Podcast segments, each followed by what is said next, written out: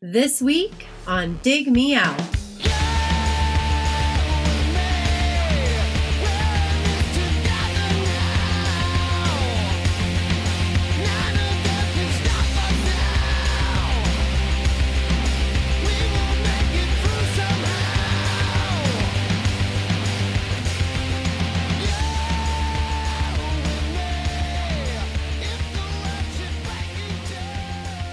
With your hosts, Jason Ziak and Tim Minichi. Jay, we're back again with another episode thanks to our Dig Me Out Union on Patreon. You can help us make the next episode happen by joining us at dmounion.com or digmeoutunion.com. And speaking of our Dig Me Out Union, Jay, they are responsible for this episode voted on by our our folks at the uh, board of directors and steering committee level. They help us pick our roundtables. Sometimes they give us the, su- the suggestions of the topic. Sometimes we throw them out there. In this case, I sort of collected previous suggestions and ideas that we had from people from previous polls, and I threw them all into one poll. And they're they'd been bouncing around for a while, so we decided to uh, put these three in there we're going to get to it, but we have some guests who are going to be joining us for this. Uh, one who's been here before, welcome back, Phil Fleming. Hello. And then two uh, gentlemen, I don't believe you've been on the show before. Uh, let's start in my top left corner, like we're on, uh, like we're on Hollywood Squares. Uh, Nate Smith, welcome to the program. Thank you. Pretty. Where are you joining uh, us from? I'm actually in Greensboro, North Carolina. Oh, cool. hmm Yeah, Mm. I've actually only been around for a few weeks with Dig Me Out, so I just kind of ran across it on the podcast and or ran across the podcast on a random band search, and uh, yeah, that was probably three weeks ago. So Which which random band was obscure random '90s band was it that let us? I want to say it was now that I'm trying to even remember. Um, it might have been the limb lifter stuff. Okay, and your it popped up in Google as like one of the higher search rankings. So I was like, okay, I'll check this out. And then that's because of Jay. I know, I'm like, wow, you guys have like 600 episodes almost. I'm like, been going at it for a while. Cool, all, all our SEO optimization happens because of Mr. Jay Ziak. got it, man. Well, yeah, we're optimized on like very niche terms, like limb lifter in the 90s. You search for that, we rank pretty high. Right, So we got you, Nate. you got me, man. we hooked him in. All that work. And then also joining us in bottom center square, Ian McIver. How's it going? Not too bad. Hello, thank you. Where are you joining us from? I'm joining you from Canada in Sudbury, Ontario, about four hours north of Toronto. Nice. Oh, I see that we've got another person just hopping in right now. Let's let's click the Zoom button and see who we have joining us. This is a this is a Dun, special da-da. special surprise. Someone popping in right as we're doing the introductions. This is Need great. drum roll. and I see by the uh, by the the name that has popped up, it's Valerie Richardson. Valerie, can you hear us? She's muted. She's Oh, gone. She left. what happened, Valerie? Oh no. No. All right. Well, if Valerie pops back in, uh, we'll hopefully this. Hopefully, she wasn't meaning to jump on a work call and then ended up on our call by accident. That would have been. aw- I wonder if that's ever happened where somebody's like joining a podcast and they accidentally click into like some board meeting or Oh, vice yeah, I'm sure that's happened. I, I just left the meeting for for for work. Uh, uh, performance test for some equipment that's uh, going to one of the, my client sites here. Uh, they, we were doing the test today, so just finished before I came here. Perfect. Well, do you have a Uh, you know, you can tell them you have a you have a get out of work sick card for we can Yeah. sign for you and and send on over electronically. Well, well, I'm on the board of directors, so I could have just said it was a board meeting. oh, there you go. Perfect. Uh, all right. So the the poll that we put up for our roundtable for July, three suggestions out of the ashes, which was bands that existed because of or, or solo artists that existed because of a breakup. So an example would be like Wilco and Son Volt coming out of Uncle Tupelo, Um, the Breeders and Frank Black solo coming out of the Pixies, that sort of stuff. So that was option number one. Option two was double albums of the 90s, which, you know, obviously that's self explanatory.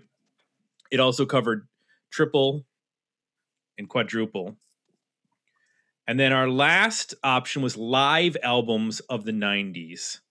Those were the three options for the poll. It came down to uh, last place live albums, 17% of the vote, Out of the Ashes with 33% of the vote, and finally, double albums of the 90s with 50% of the vote taking it.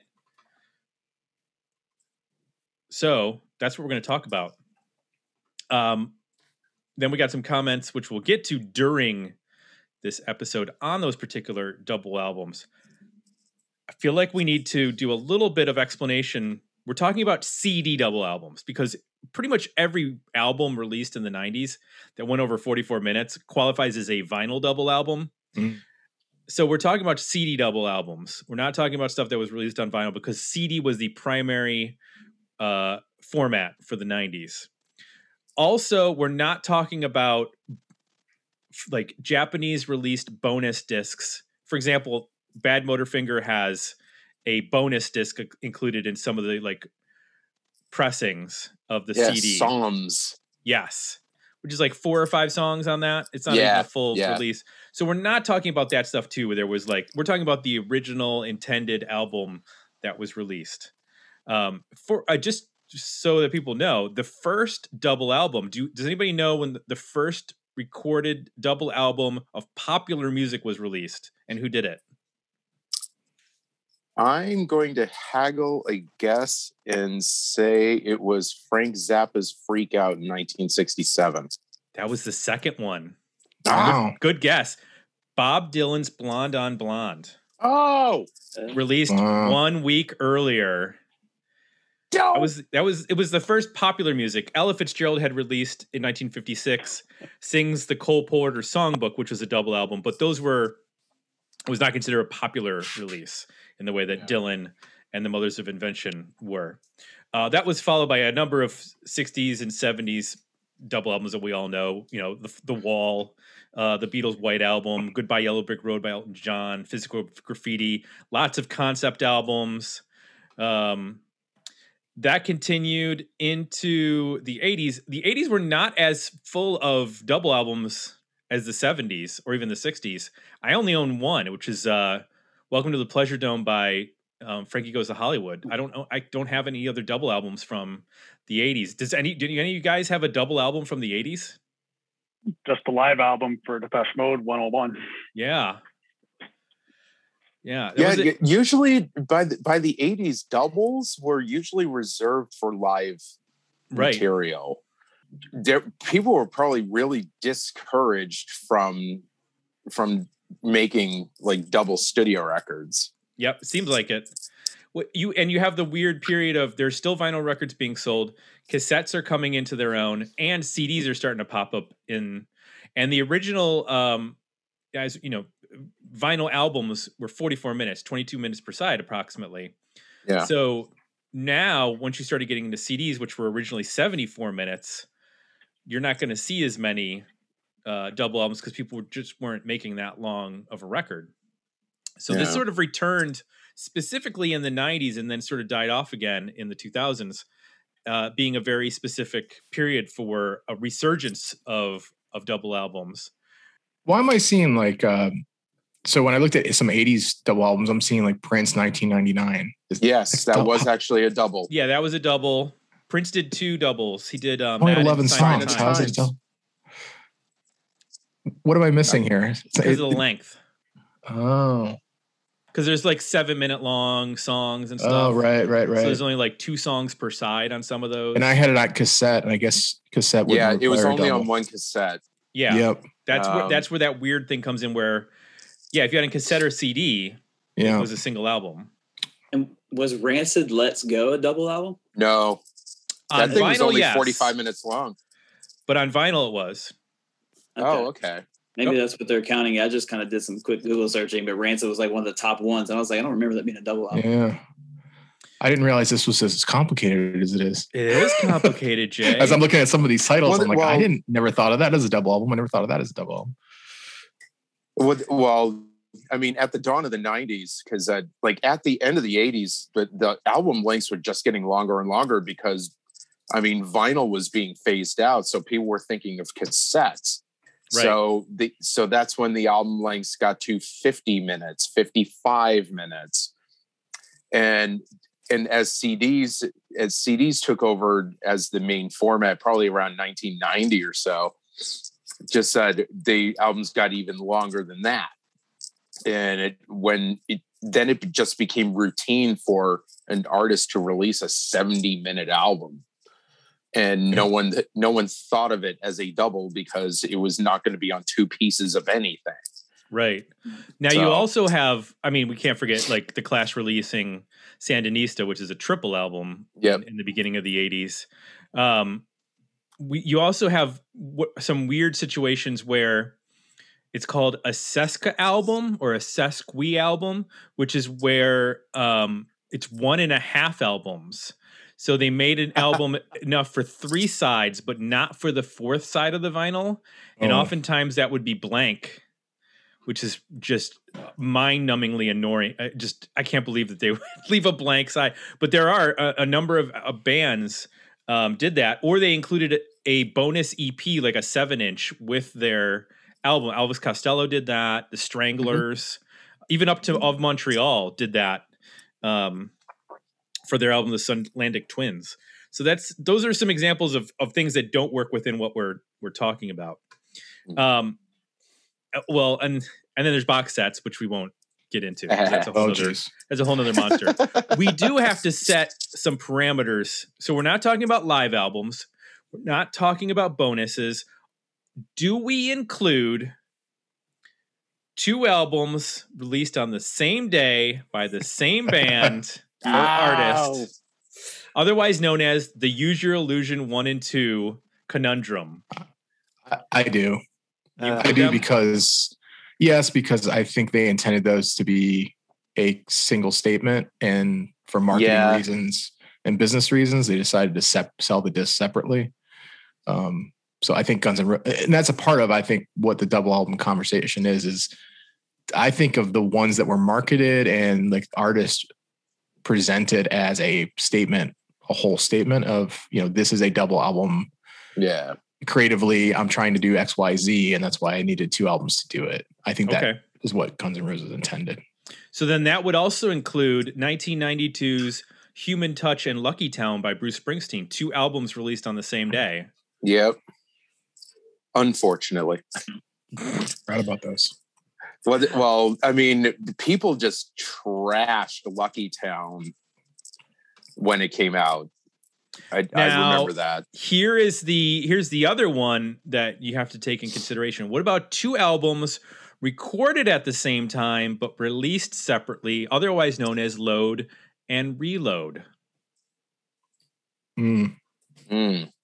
I think i don't think so So if they're not released on the same day, we don't count them. well if they didn't intend them to work together like in at, in a single listen right i mean a double album to me would be i intend as an artist for people to listen to this collectively at once so if you release it at different Yeah. times i don't It- know how it- that's possible it it definitely was not how they intended it. It was, I mean, they they had a they clearly had enough for a double CD album because I mean, let's face it, that would have been four pieces of vinyl, but um, easily four pieces of vinyl. But uh, Okay. they they at for something like that, it was it was all right. It's been five years. We got to get something out, and here's what was finished first. That was Okay. basically what the what the load records were were about. So, so for example, Justin Timberlake's "The 2020 Experience" Part One, Part Two, oh, released geez. separately, but I, we're not going to talk about those. Those were from 2000. I was thinking of like sequel albums too, and wondering where those fall. well, there's the Insane Clown Posse released "Bizaar" and "Bizzar," both on the same day, but in 2000. So they're just going to slightly miss out on our conversation here, unfortunately. Sorry, guys. Oh darn! All right. let's. Does that mean we're not going to talk about Bat Out of Hell too? Is that a double? No, but it's a sequel to the Oh, first it's a one. sequel. Yeah. See, we'll we could do a whole nother podcast on sequel records because that's Yeah. a that's a rare and interesting, uh, odd occurrence in in music that does not happen very often. Um, just so you know, the best selling double album of all time. What is it? Frampton comes alive. Wrong. Mm. I'm gonna say Michael Jackson, probably Dangerous for uh, History. Those were double albums. So one of those History, past, present, and future. Book one from 1995. 33 million copies. Wow. sixty-six million units.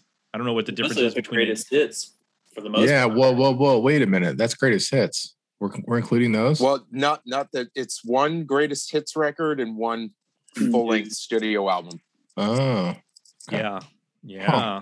Did they ever even have a book two? Mm-mm. I always love when they kind of like leave it open like that. Um, I think yeah, well then you got the Beastie Boys who released the Hot Sauce Committee Part Two, but didn't release part, part one. part one. So we'll just consider part one and part two right there. Those are the those are the one and the two. this is where the completion is just like Yeah, exactly. Uh, Right. All right.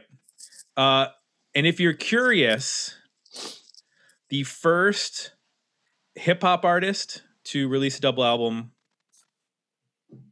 was Tupac Shakur. All eyes on me. Wow.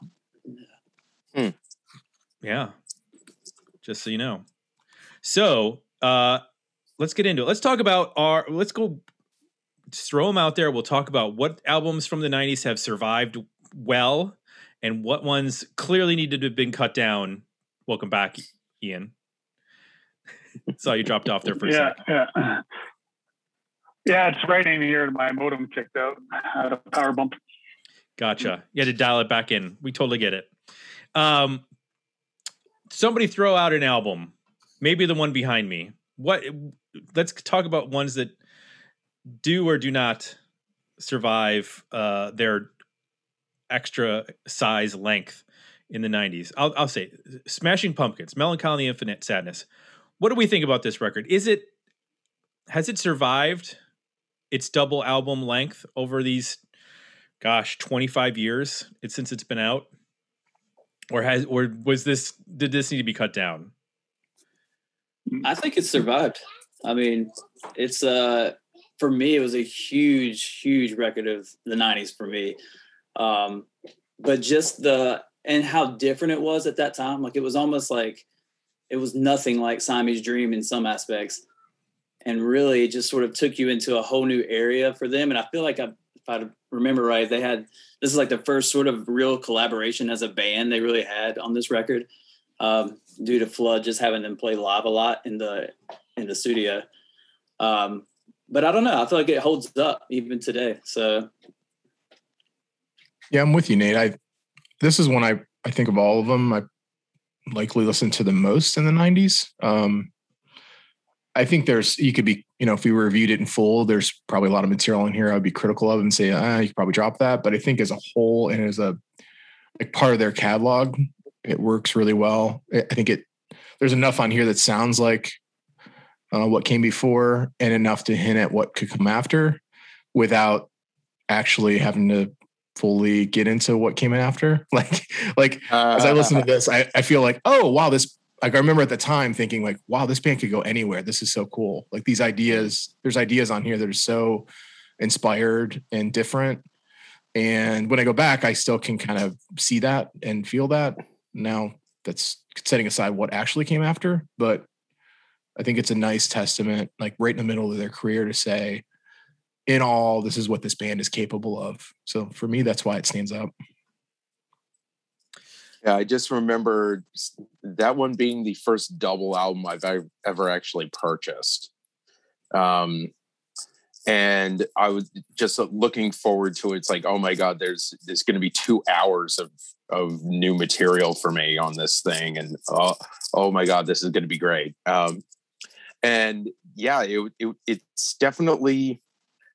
I I remember Billy Corgan saying before recording started that was going to be a super concept album, but it turned out to be more of a conceptual album.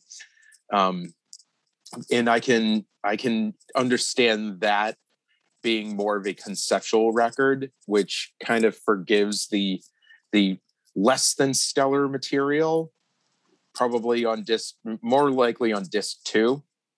Um, but it just it it it gave the gave the concept some some depth. That's the word I was looking for. Mm. Um, but yeah, because uh, if they released that sort of thing now, it would have been a very daunting thing to listen to. I, I know myself. Uh, it doesn't really hold up for me. I mean, I'm not the biggest Pumpkins fans. I mean, I, I love so certainly uh, quite a few of their singles, and Zero on this album is, is one of my favorite Pumpkins tracks. But mm. even back in 96, 97, when I was listening to it, like the second disc, I, I was just like, oh my God, like they probably could have cut it down and made a solid album, but I find it kind of collapses under its own weight at, at certain points. I, I, agree on the second disc being a little bit more disjointed. I, I, mean, if you think about it, it still has 1979 on the second album, which yeah. is probably one of the more iconic songs. I, I, also think like "Beautiful" and "By Starlight" and um, some of the heavier stuff like "Bodies" is is really good.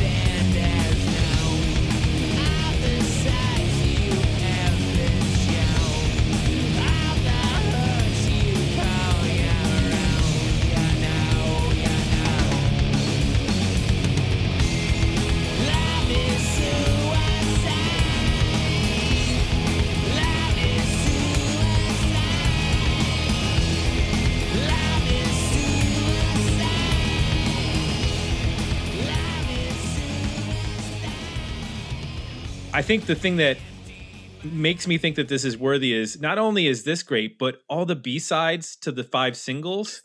Yeah, I was I was going to mention that how much good material is on the like the airplane flies high box set.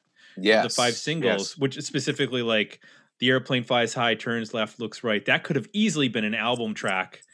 Um, that that that song in particular and Transformer, which are both on the 33 single, right? Um, both of those could could have rep- likely replaced four of the songs on disc two, and would have made that thing even better. Yep.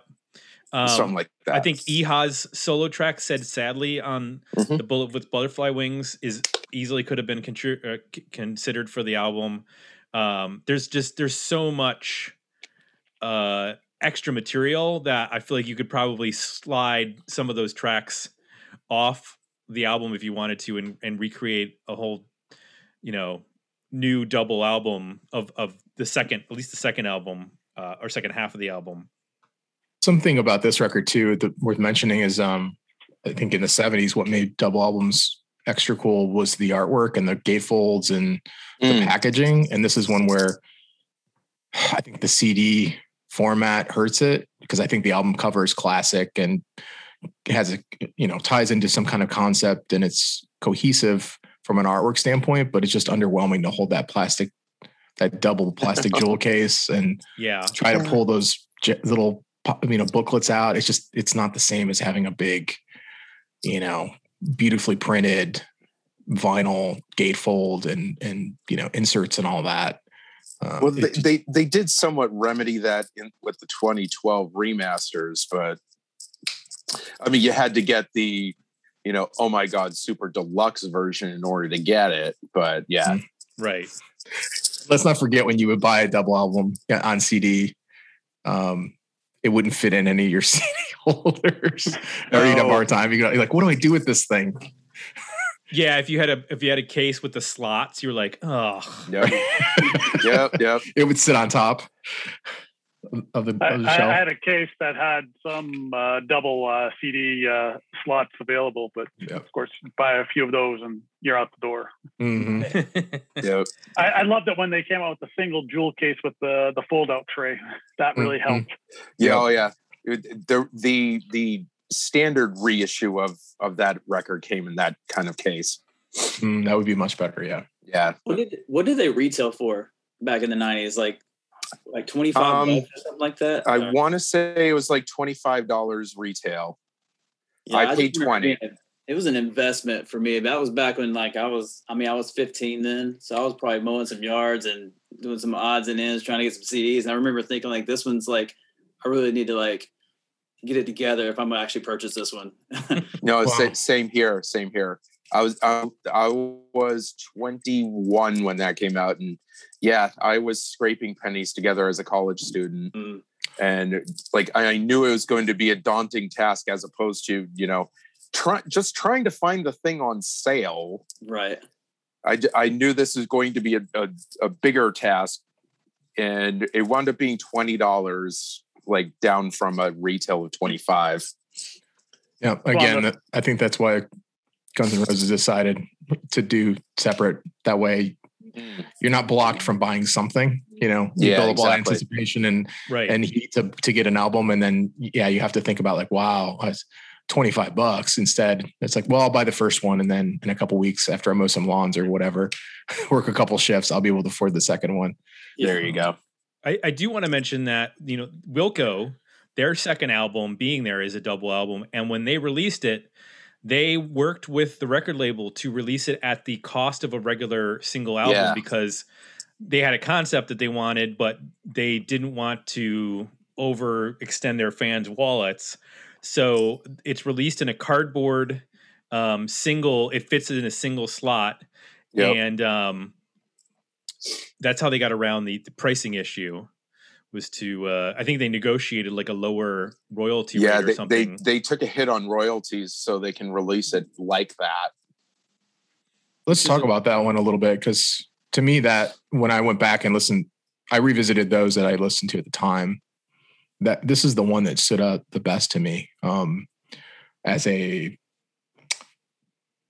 I think the second half of the record is definitely more experimental and it, you know starts to sh- again where show the band's going to go. But man, this is like this is my favorite material from them, and uh, I think it just captures like a great energy too, like a great live energy um, that sometimes lacks on you know studio double albums because there's just a lot of there's a lot of work there. Um, well the, well the- in addition to that jay with that particular record they they were just determined to not replicate am Mhm. and because am was arguably closest to the uncle tupelo sound and if i'm not mistaken am was was kind of written and recorded uh, quickly to get out. So you know to capture on the momentum that uncle tupelo was finally getting when they crashed and burned. Um it- I, I remember like box full of letters coming out less than a year after uncle tupelo split. And they were just determined to not do uncle tupelo. Um i mean that first song misunderstood said it all yeah, so, um, and I thought it was interesting on that particular album. You put the running lengths of the two discs, they could have fitted on one. I think it was like 78 minutes or something like that. Yeah, it's not an incredibly long record. Yeah. Um, it's 76 minutes. Yeah. Which they could have pared down. Um, from what I understood, you know, I'm a huge Wilco fan. This is my favorite Wilco record. I have the box set vinyl re-release with all the extra stuff and, you know, um, from what I understand is they were some of this album, it's not a 100% a concept record, but there is an effort to emulate like 60s 70s AM radio in in a weird way. So like Far Far Away is like their version of a Johnny Cash song. Um there's a version uh, Out of Sight Out of Mind is an attempt to basically be the replacements. Monday is a is a Rolling Stone song.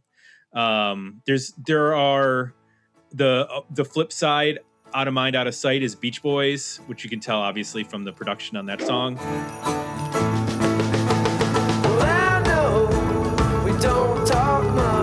such a good talker.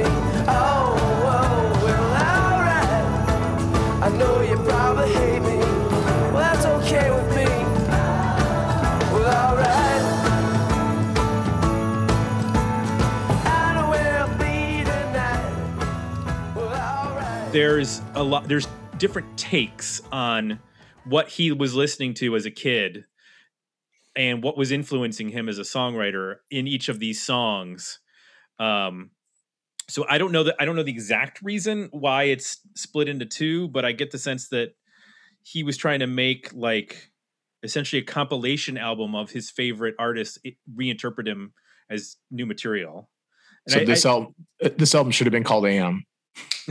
sort of yeah So you're Um, totally confusing me.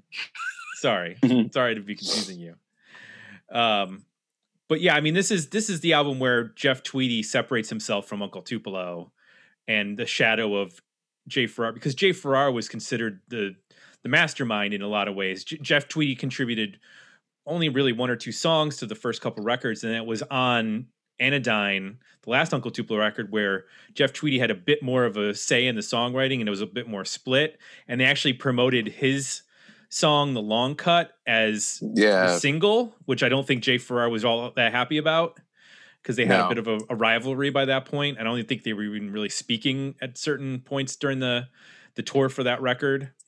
Um, so I get the feeling that the AM record was material that was probably left out of consideration for Uncle Tupelo. He finished it up with the guys from that band and then put it out as quick as possible. Um, but they were not a huge draw in the way that Son Volt was. It really, you know, he, he went from doing that to doing the Golden Smog record, kind of hanging out with his friends. Um, and it's really on being there that he solidifies who he is as an artist, as opposed to just being the, the other guy in Uncle Tupelo. So I think I think this record holds up really well, especially Oh, in yeah. their catalog. I think it just it holds up really well, um, which is you know shifted over the years to being a lot of different things. Um, but but none of the, I don't feel like hardly any of these songs um, would be worthy of being cut. They all seem to fit within the concept of what they were doing. Oh, But I don't wanna it, it was a it was very discussion. thought out. Yeah, yeah. Uh, any other thoughts on Wilco? Is whether this one, if you guys have any uh, opinions on, it, or we can move on to an, uh, another one. One that I'm inspired by Ian's shirt. We all know what that one is. Yeah. Well, yeah. Well, I, I, I you gotta wear it on your sleeve, but in this case, it's on my chest. So obviously, my obviously my pick is Nine Inch Nails, the 1999, uh, the Fragile. Um, so uh, uh, for for me, it's one of my favorites of his, um, and it, it's still highly regarded amongst the uh, amongst the fans as well. I mean, might not have been that way on delivery in that because people are like, oh, I want another closer or March of the Pigs, and, and it's like there's none of that on here. It's far more um, introspective, uh, similar to tracks like um, I do not want this and the downward spiral and hurt. So it's more in, in that vein. But uh, uh, I mean, when he did it, it it's just uh, a lot of material, and um, I, don't- I don't even know if this was intended to be a double album or not. You recorded a lot of material, but you see in like the Fragility Tour book, you see like run orders, and it's just like single run order of like 17 tracks or 14 tracks on a on a CDR. But then um, he brought in uh, Bob Ezrin, who's from uh, probably best known for working on uh, Dig Me Out 70s uh, unknown artist Pink Floyd on their obscure album The Wall. whoa, whoa, whoa! I think he's best known for his work on uh, Kiss's uh, uh, concept Music from the Elder. The Elder. Yeah, there you go. Yeah. yeah, uh, th- th- those two camps can fight it out. I mean, he he came in, and I mean, he created this whole narrative, and because I, I I know it was like I'm gonna Trent Reznor was like I can release this one CD of the vocal track and one of the instrumentals, but he, he was like, no, no, we'll have them together and it'll strengthen the album, and it, and, it did, and it, it, it's pretty good. Uh, the, the end result, because I've tried doing that just the vocals and instrumentals, and it does not work as, as well. But to, together, it, it makes a, a strong double album or triple LP in the case of the vinyl release. Right. Um, is there another album in human history that can boast having Steve Albini, Dr. Dre, and Bob Ezrin all in the credits? Uh, I just Oh, my recently saw the Dr. Dre uh, credit, and I was just like, that one went unknown till now. Uh, Yeah, he has additional production and mis- mis- mixing assistance on track eight, which Mm-hmm. even is uh. Yeah, uh, that's uh, that's crazy. I did I didn't know that until I was looking at this. I think this it- it's interesting. This album sold one third as much as as the Downward Spiral, but I've heard a lot of people say that this is their favorite um, Reznor album or Nine Inch Nails album. And I'll admit, like this kind of went under my radar. I knew it came out. I liked the singles that I heard, and I didn't really get into it until long after it came out and it it definitely now I think is probably in my favorite, if if not my favorite, maybe in my tied up there. Um, but I really like that they did the the 2016 release of Deviations with all the instrumentals. Um, Yeah. I just think it shows like how cool these songs are when you can break them down to instrumental. We often talk about that, like, well, I like this song, but it would be work better as an instrumental because the vocals aren't that great. This shows like those songs are strong even without the vocals. Yeah, if you zoom in on my shelf, you'll you'll see both the the 2016 uh, re-release and the 20 and the Deviations one on my shelf. So, uh, and the the instrumentals that the Deviations one that is a really good listen, and it also includes some additional songs that weren't uh, recorded. So it's like how much was recorded from the, these sessions because the the vinyl included two tracks that weren't on the CD or the cassette. And even the cassette had different some different versions in that, so he, he can have uh, a longer side A's instead of flipping over into the middle of a track on side B. So, uh, I mean, there's a lot of configurations for this album, and then Yeah. he came out with Deviations One, and I was just like, oh my goodness, like yeah. Well, I'll, I, I'm, I'll have to revisit it. But when that album came out, I was very, very disappointed because I was expecting more accessible songs.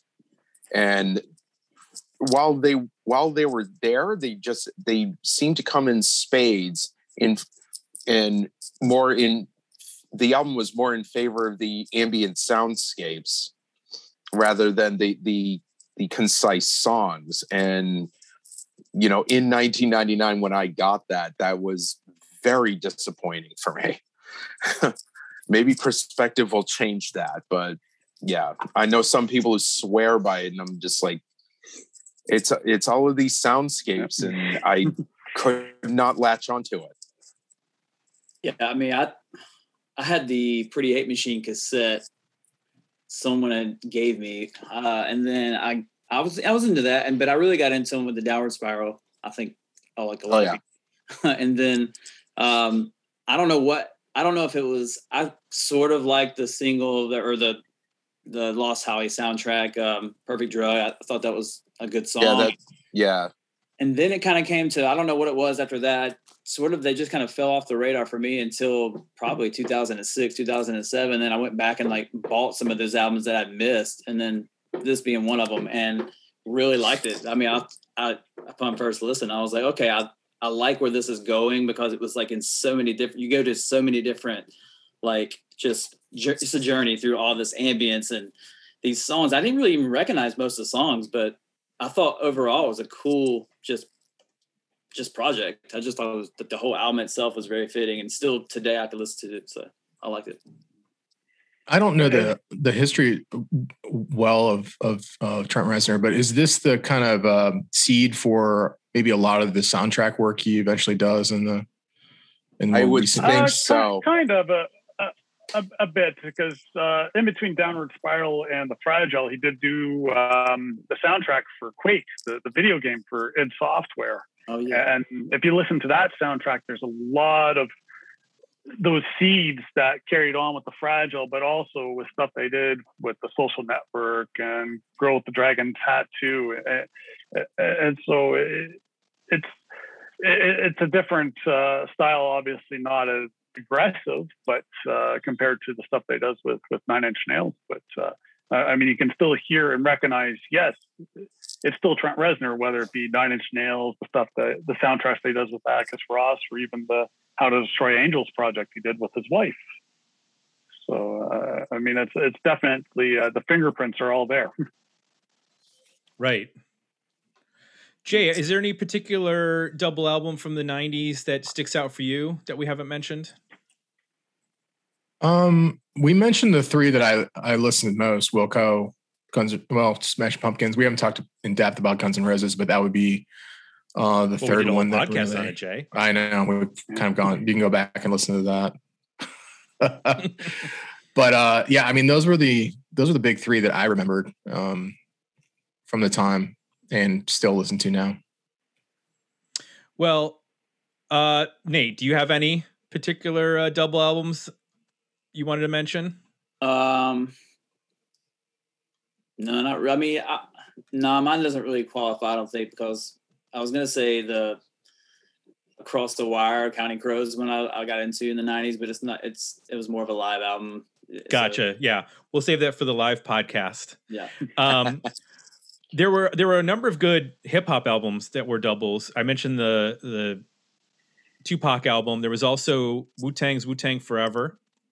Um, there was the Magnetic Fields triple album, sixty nine Oh, yes. songs, which that, that that is a good one. has a lot of material 69 songs to be exact Mm-hmm. Yep. um, prince put out two double albums emancipation and crystal ball which is a triple Those those are nope. Both of those technically, Crystal Ball was a quadruple. oh was it Mm-hmm. okay I, I was actually going to bring up Emancipation and Crystal Ball. Um, uh, talk about talk about albums that are just way too long. Um, they, does anyone has any did anyone actually own Emancipation? i owned both of those at one point and i'm mad i got rid of them but we all know Um, that story i i purged Well, you, you could probably find Emancipation on, on the vinyl reissue from two years ago pretty readily.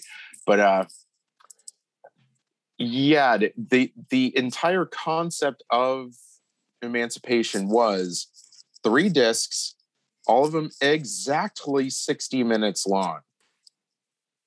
12 songs on each disc, exactly 60 minutes long. And you know while that while that's a great you know great you know promotional point the actual contents just uh it it there was there's some really good songs on there. It's just it seemed like a there was a lot of padding to fit the concept to fit the fit the 12 song six, exactly 60 minute yeah concept i don't remember those being particularly strong Yeah. records um a lot of filler Isn't part Yeah. of the concept, if I'm memory serves, it was a bit of a statement of like, this is what I've always been wanting to do. My record company doesn't let me, and I'm right like, Here's all the music and- that they won't let me put out and the way I want to put it out. He had a lot of that in the '90s. He Yeah. did. Well, there's a lot of And- s- s- um, fan club stuff too, like the Rainbow Children, which is very just jazz oriented, and and Mm-hmm. he did like the Northeast, West, South comp which is jazz album. instrumental. jazz instrument. I mean, which is great to put that out through your fan club. I totally agree with that. Like, let the hardcore people hear your jazz improvisations and stuff like that. Mm. Um, he- but he turned into a little bit of a of a Bob Pollard character in the '90s. Yeah, it just said that he should have kept Emancipation to to a double, and just yeah, the the the al- the albums have songs that are just clearly padded out, and there's I think there's three covers on the on the on that record too. He he had never actually released covers up until that point but yeah, it just seemed like it was really padded out to fit the idea that he had of three 60 minute discs. And yeah, it, it, should have worked considering he can, he can put out, you know, every six months and have it be completely different from each other. But yeah, it, it just, it didn't work. It worked on paper, but that's about it. Um, one double album that is pretty obscure, um, which uh, well, I don't know if it's obscure, but it's one that I have always enjoyed. Is the uh, Roni Size Reprazent uh, drum and bass album New Forms? Um, it's hard to describe this. I mean, it's drum and bass, so it's a lot of samples. But it was the first time that I heard um, this particular style of electronic music, with which samples of like upright bass combined with drum loops. Um, the single was Brown Paper Bag.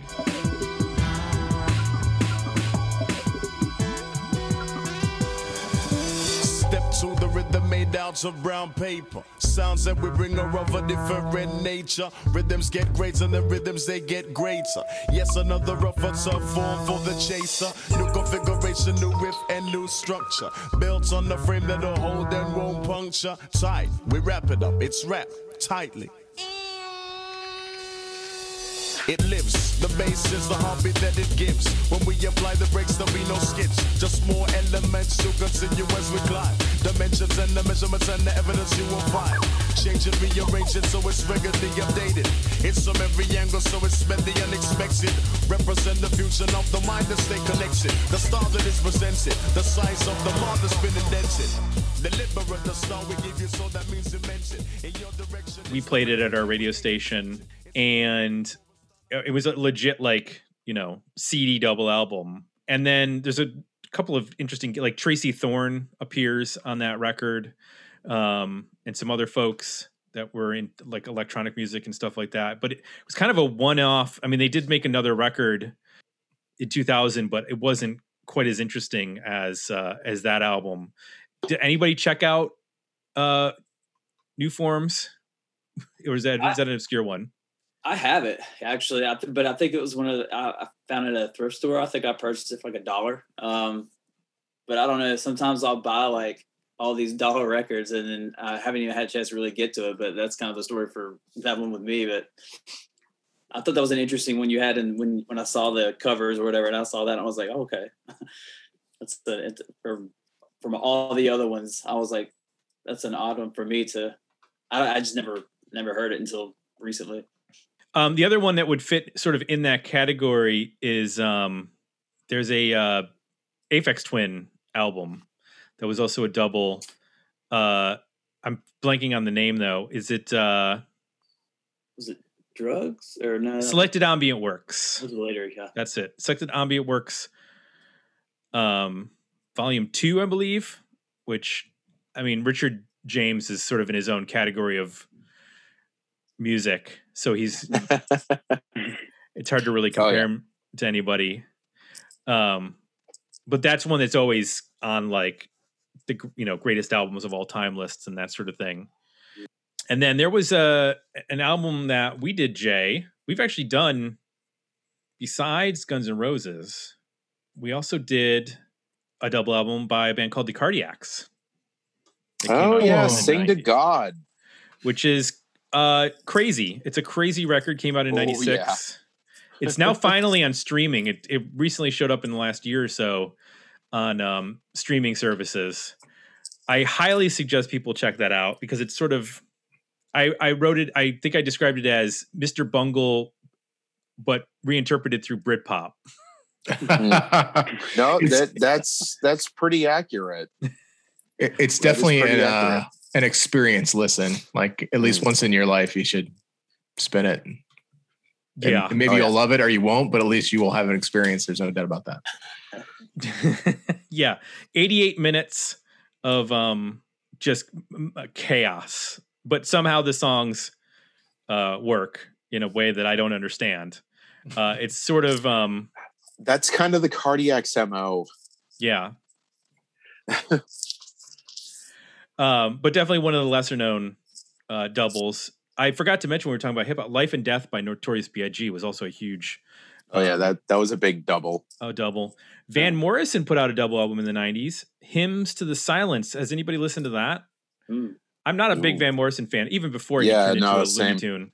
Um, I'm I just was never really listening to that, other than you know, I think Astral Weeks and maybe one other one I listened to Yeah. all the way through.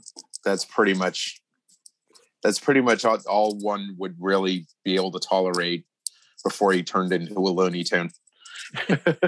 So, so going going really quick back to Melancholy, why why did they have a different track listing for the original vinyl release back in '95? The, the track listings like kind of all. Um. Well, that well, one of the tracks is like a reprise of tonight. Tonight. Um, yeah, it was like almost like some of the songs from like the CD's second disc were on the first part of the record. I don't remember Like, it was- that. yeah, it was like not the same order at all. If you, I didn't, I didn't know if you had to. Are you are you- you're saying the actual the printing of the sequence is different or the actual sequencing and the printing? Both. Yeah. On the vinyl, it's different. Yeah. On the original, not the re-releases, but the Yeah. original pressings. Yeah, I mean, it could have been a, they, they a added, printing They added a couple of things, like the inner. Like I think both of both of the extra tracks were were interludes. Like one of them was Tonight Reprise. I remember that one. Um, that was that was ultimately released on the Tonight Tonight single.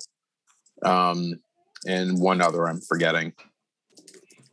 I, I don't know, but one thought would be printing. Sometimes um, I've I've heard stories in the past where you make changes after you make, you know, Yeah. I in mean, terms that- of like could going be to press, things take longer to either print the sleeves and the vinyl versus the CDs. And in between the sequencing, all that, just different decisions are made, and you end up with, Hmm. yeah, different releases. I know that happened a couple times in the '70s, but Right. Well, Yeah. the songs Yeah. would be rearranged so so it could actually fit the vinyl. yeah, Yeah, I was gonna say that might have been a case too. I, I haven't that- listened that to the vinyl, so Yeah, because that was the case with the, the fragile. Like he went to three LPs for fidelity, but also because of the cuts and everything. It's like okay, here's some tracks that were cut from the CD. We've included them on the vinyl, and also just for durations because of how the breaks were. Some were edited longer, some were shorter. Um, so. Uh, well, like it depends on the on the format. I'm sure that was all considered when uh, uh, Billy Corgan Yeah. and, uh, and and Flood uh, went through for for Melancholy. That's a great call. Yeah, with vinyl, you have to remember that um, the closer you put the gro- grooves together, the less fidelity you have. So Yeah. you're kind of weighing quality versus how many more discs do you want to pay to have printed, shipped, and etc. cetera. right. Um, because it the fragile when it was reissued on vinyl is four four records correct yeah. yeah Um, the other I it- double album, J that we reviewed, The Gathering, How to Measure a Planet. That was a double album. Wow. Yeah. Okay. Yeah, it was. Huh. That one, uh, the definitely I remember um, cardiacs being double after you mentioned it, but this one I, I didn't remember being double. Okay. I feel like the second of the two albums is shorter. Like Yep. it almost it's almost like an, an album and a half, but because of the CD format, it's two discs. Um, I'd have to double check, but I feel like it, it's not as many songs. They might be longer songs, um, but I don't think it's quite as long. Well, just in general, I think um, discovering any of these records in streaming is such a different experience too. Like Oh, yeah. you're not changing discs. You don't hold two discs just mentally, unless they put the little subhead in there that says disc two. You have no idea. And then even still, when you're listening to it, you just listen to it like you don't really comprehend that it's two discs. I want to get to some of the comments because they mentioned uh, double albums that we haven't talked about. I'm going to sneeze. nope, didn't sneeze. Salud. And interesting enough, on that that last point, the Cardiac's streaming release, they have it available as a double album, but then they've also has it available as separate albums. So part Yeah, one and part it, two. it was it was issued that way back Yes. in the day. Mm, That's Okay. right. All right. Dan Goodspeed said, I would like to list add to the list of albums Ani DiFranco's Living in Clip. It was one of my favorite albums from 1997. I think some other That's a live album though. Oh, it is? Okay. Yeah, Sorry, Dan. That goes into our live album discussion. Beep, beep, boop. Erase. uh, Richard Waterman says, My favorite double album in the 90s is Fragile. Also, my favorite 99 Nine Inch, Nine Inch Nails album in general. Uh, does Use Your Illusion 1 and 2 count as a double? Yes, we determined that. He also said Swans, soundtracks for the blind. Yeah. I forgot about that one.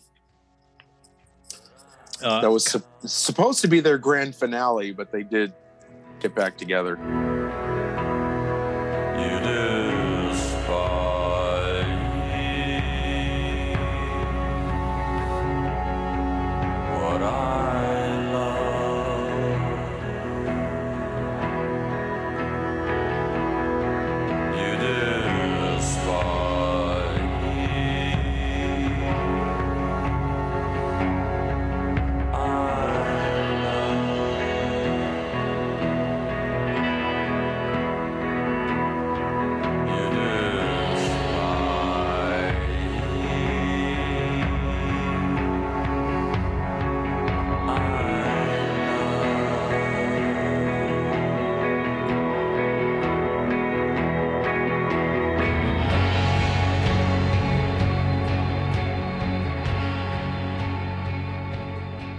Uh, Yeah. Kyle Bittner said, I won't be attending, but I think it's a great discussion. Um, he said, worthy, dou- worthy double albums of the 90s are rare. Uh, Smashing Pumpkins, Wilco, Nine Inch Nails, Guns N' Roses.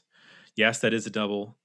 Um, as much as there filler as there is on them, I quite enjoy Tupac and Biggie's double albums. The Wu Tang are my favorite rap collective, but Wu Tang Forever is far too long. If they'd shown some restraint, they could have potentially released a classic. Finally, who can forget the Flaming Lips Lips 4 CD experimental Zaireeka?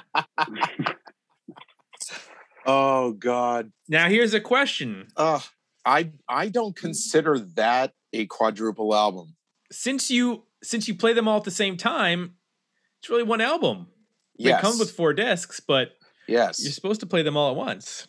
Yeah, you're supposed to play them all on four stereos, and it's it's basically only like 44 minutes long or something like that. Yeah, Tool did something similar with uh, 10,000 Days and uh, with a couple of tracks where you can pair them up. And Yeah, Oh, that sounds like Um, a lot wow. of work. Yeah, no, I I mean daring daring concept for that Flaming Lips record because I mean it started from their parking parking lot experiments where where you know like 10 cassette decks were all operating at the same time and you know conducted like an orchestra. But yeah i think that concept of Zaireeka was just a little too much I mean, I, I can't get out, I can't figure out how it hit play on four different CD players or exactly. That's exactly the point, Jay. drop four yeah you're, you're supposed to you're supposed to get your your get your, Your friend, friend. tim to operate Yeah. two of them Oh. so, so you never done Pink Floyd and Wizard of Oz together then? uh, that one sounds. That, I can figure that one out. I could hit play on the video and then or hit pause and try to sort that out. But Yeah. Four. Uh, my mind's blown. I can't coordinate people either. So There you go. Uh, Nate, in the comments, you mentioned uh, that you also dug, along with Carl F., Metallica's Garage Inc. Hmm. Is that an all covers double album? Yes. It is, yeah. Interesting. All I covers, only really know a couple of all the covers covers. double studio record. Yeah. So I mean, it counts. Yes, it's a studio album. Whether it's covers or not doesn't matter. I remember there's "Turn the Page" is on that, right? Oh wow, Yeah. that was a that was a huge radio song too. That was, yeah. Um, is what else is on there that was radio? Whiskey in a jar. Oh, man. that's right. was a- Yes. That was a big Uh, single. That was a big single. Um, Is there Stone Cold really Crazy two on big that? singles from it. What's that? I know they did a cover of Stone Cold Crazy, but I can't remember if it was on that or it was a single. Uh, B-side. it was originally a B side to a Yeah. Black album, but then they put it on this. Yeah. Okay. They they collected the random B sides. They uh, remastered the Garage Days, re revisited from the '80s, and easily a whole a whole studio album's worth of covers, re, newly recorded covers. Gotcha. Yeah. They cover uh, Tuesday's Gone on here. I'm a little scared to listen to that. I'm not sure I want to hear them do Skynyrd. no it's it's it's done it's done acoustically it's not Okay. it's not it's not a thrash version of a Skynyrd song Um, and then Carl F also mentioned the Orbs, the Orbs Adventures Beyond the Ultra World. Excellent pick. Yeah. Yeah. I can't say that I I know that whole album. I know the Orb, but I don't know that I don't know that I know that album. Yeah, it's their first one too. I'll have to give that a listen. I also get the Orb mixed up with the Orbital sometimes. Understandable. Yes. Um, that's a lot of them. I can I don't uh I don't know that we've missed any doubles. Have we missed any other doubles that we have not mentioned? Uh there's uh let me see. I'm going through the comments. I think that's all everybody from the comments Yeah. that they Well, the only ones that come to mind for for me for uh, industrial would be uh, Meat Beat Manifest, those uh, Subliminal Sandwich, and then uh, oh yeah um, remix album over the week called uh, Rewind, which is excellent as well. Okay. But th- those are the only two for for the stuff that I listen to that really stick out. Yeah, I don't see. Uh, uh, we can't dip into the, the double lives, so that's I'm gonna I'm gonna make sure not to mention Phish to uh, or so we- compilations. or compilations. Yeah, that's that would be covering our compilations episode from many years back. Uh, the double the live albums will be probably next year or the year after that because uh, there's only so many topics to cover. I mean, we've we've exhausted a lot of topics over the years. Uh, yeah yeah the, the whole idea of a double album in the 90s just it, i mean it it was just so blurry because the albums were the albums that were released were clearly long enough to be double albums they were just printed and marketed as singles Yeah. because yeah a, a lot of those 75 minute albums that we were purchasing in 1993 those were those were marketed as singles single Right. albums Yep. and and for for any artist to to actually go that extra length was something to behold Well, yeah. I mean, you have to convince the record company it's worth printing the extra material. Like, I'm sure that's not an easy Yeah. case to make when it's like, well, why don't you just cut two songs and we can put it on one CD, call it a day. yeah Um, Exactly. You'd have to have some, I think, uh, credibility built up, um, like be a Smashing Pumpkins or a Guns N' Roses or yeah even Wilco had a like, since they were No, okay with like packaging it a little bit differently or selling it differently, then maybe it. No, they, they had to they had to agree to a lower royalty rate Oh, that's for right. that record in order Yep. to get it released as a double. Yep. Um, Smashing Pumpkins, I'm I'm sure Siamese Dream didn't push three million copies. You know, someone would have said, "Uh, uh no, no, no, no." Mhm. Right. You can have a you can have a long album, but it has to be a single disc. Yeah, you know, you got you got to lose 10, 10 of those other songs. Yeah, the label was definitely against it. Um, but Billy being who he is, he just sort of uh, pushed it forward. But yeah, I mean, obviously it worked out. But yeah. and you know in the 70s it was about 60s and 70s it was about like building catalogs and like building artists up over a sequence of releases Oh, yeah. to like eventually get you know hit it hit big and the 90s was not about that. As the more more we get through the 90s it's like give me a hit on your first record or you're done. Like like so you know there's no patience no career building there's no catalog building. It's let's just go find bands that can make hits immediately and if they can't we'll just let them go and find another one. So it becomes much mm. more rare to actually get to the point where you're you know have enough credibility with your label or you can figure it out to the point where you can even be that ambitious Right. But, but even with the format changes, I mean, look look at now with being digital. I mean, you're you're getting almost 90 minute albums, and it's like it's a single album. I mean, Tool's last album, yeah, it came with the CD, but when you download the full album, it's 88 minutes. Uh, Yeah. but it's still a single album. It's not a double album or anything. Mhm. And uh, I mean, mind you, a lot of digital music's now just going singles, but that's besides the point. But Well, Yeah. the- well, Uh, I that mean, that formats and- that adapted. and- Yeah.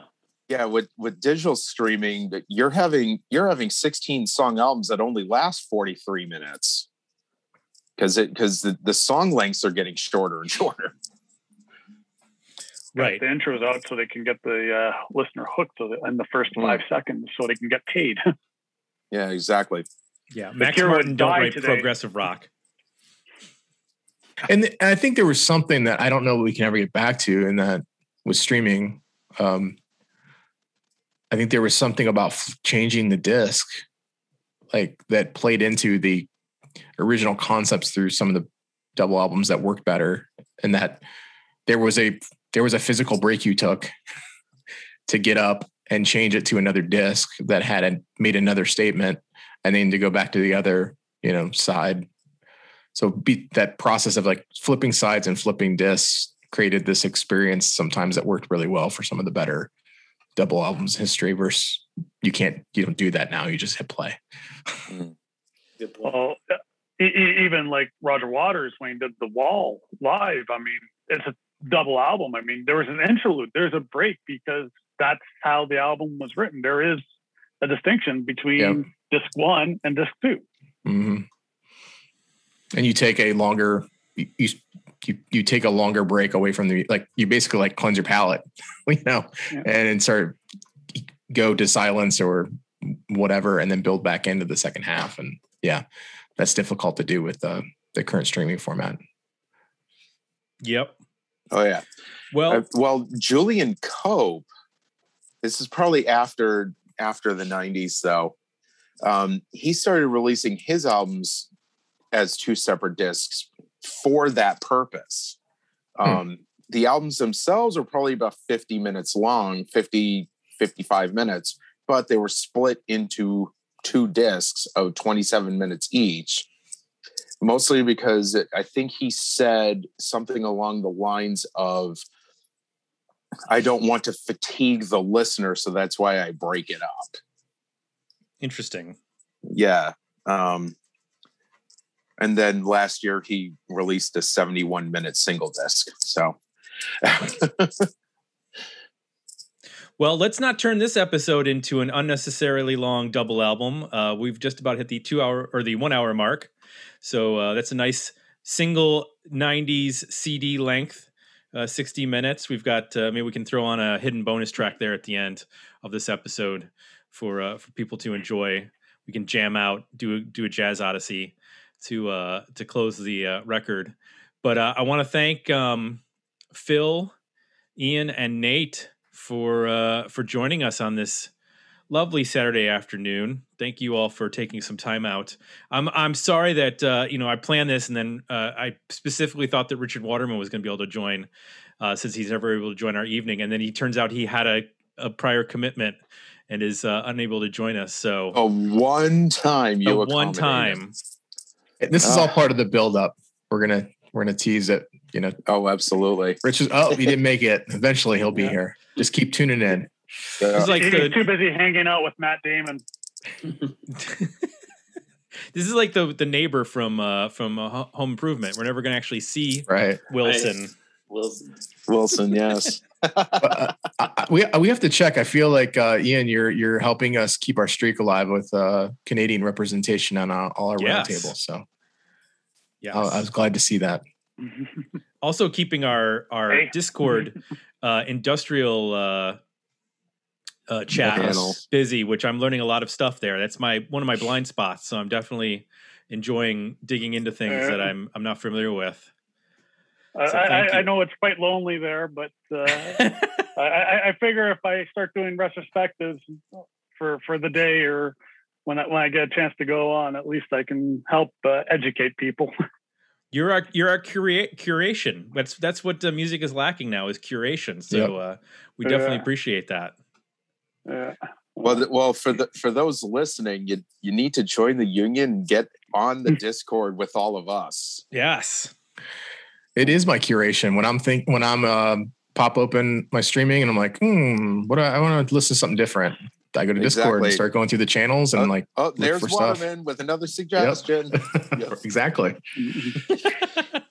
yeah, there you go. I don't need Uh, algorithms. No, no, Exactly. you just need you just need Waterman. Yep.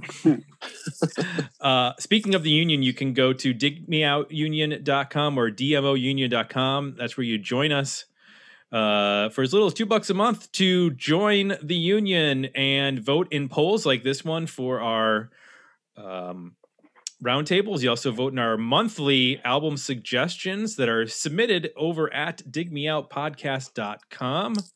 Uh, you just drop in an album suggestion and it goes into a poll, and then uh, everybody votes on it, and it becomes an album that we review. It's also where you get access to the Discord that we were mentioning, all sorts of happenings there, discussions of various things related to music and sometimes not. And then uh, it's also where you can read the box newsletter, which you can sign up for at digmeoutpodcast.com. It's delivered weekly to your email inbox. Uh, two new reviews per week, usually of music, but also of um, books or or movies relevant to 80s and 90s music, and the calendar of new releases each week, with links to you can listen to that or watch a video, and um, it helps keep the uh, the archive, our 400 and almost or sorry 500 and almost uh, something 600 i don't even know where we we're at. 49, 549. 549 there you go i don't know. And once we once we hit 500 i just kind of went blank at, at that point. Just hit me just wake me up when we hit a thousand. Uh and uh if you like what you heard apple podcasts. That's where you go to leave some some positive feedback if you enjoy this. So uh for jay i'm tim. We're out. And we'll be back next week with another episode of dig me out. Good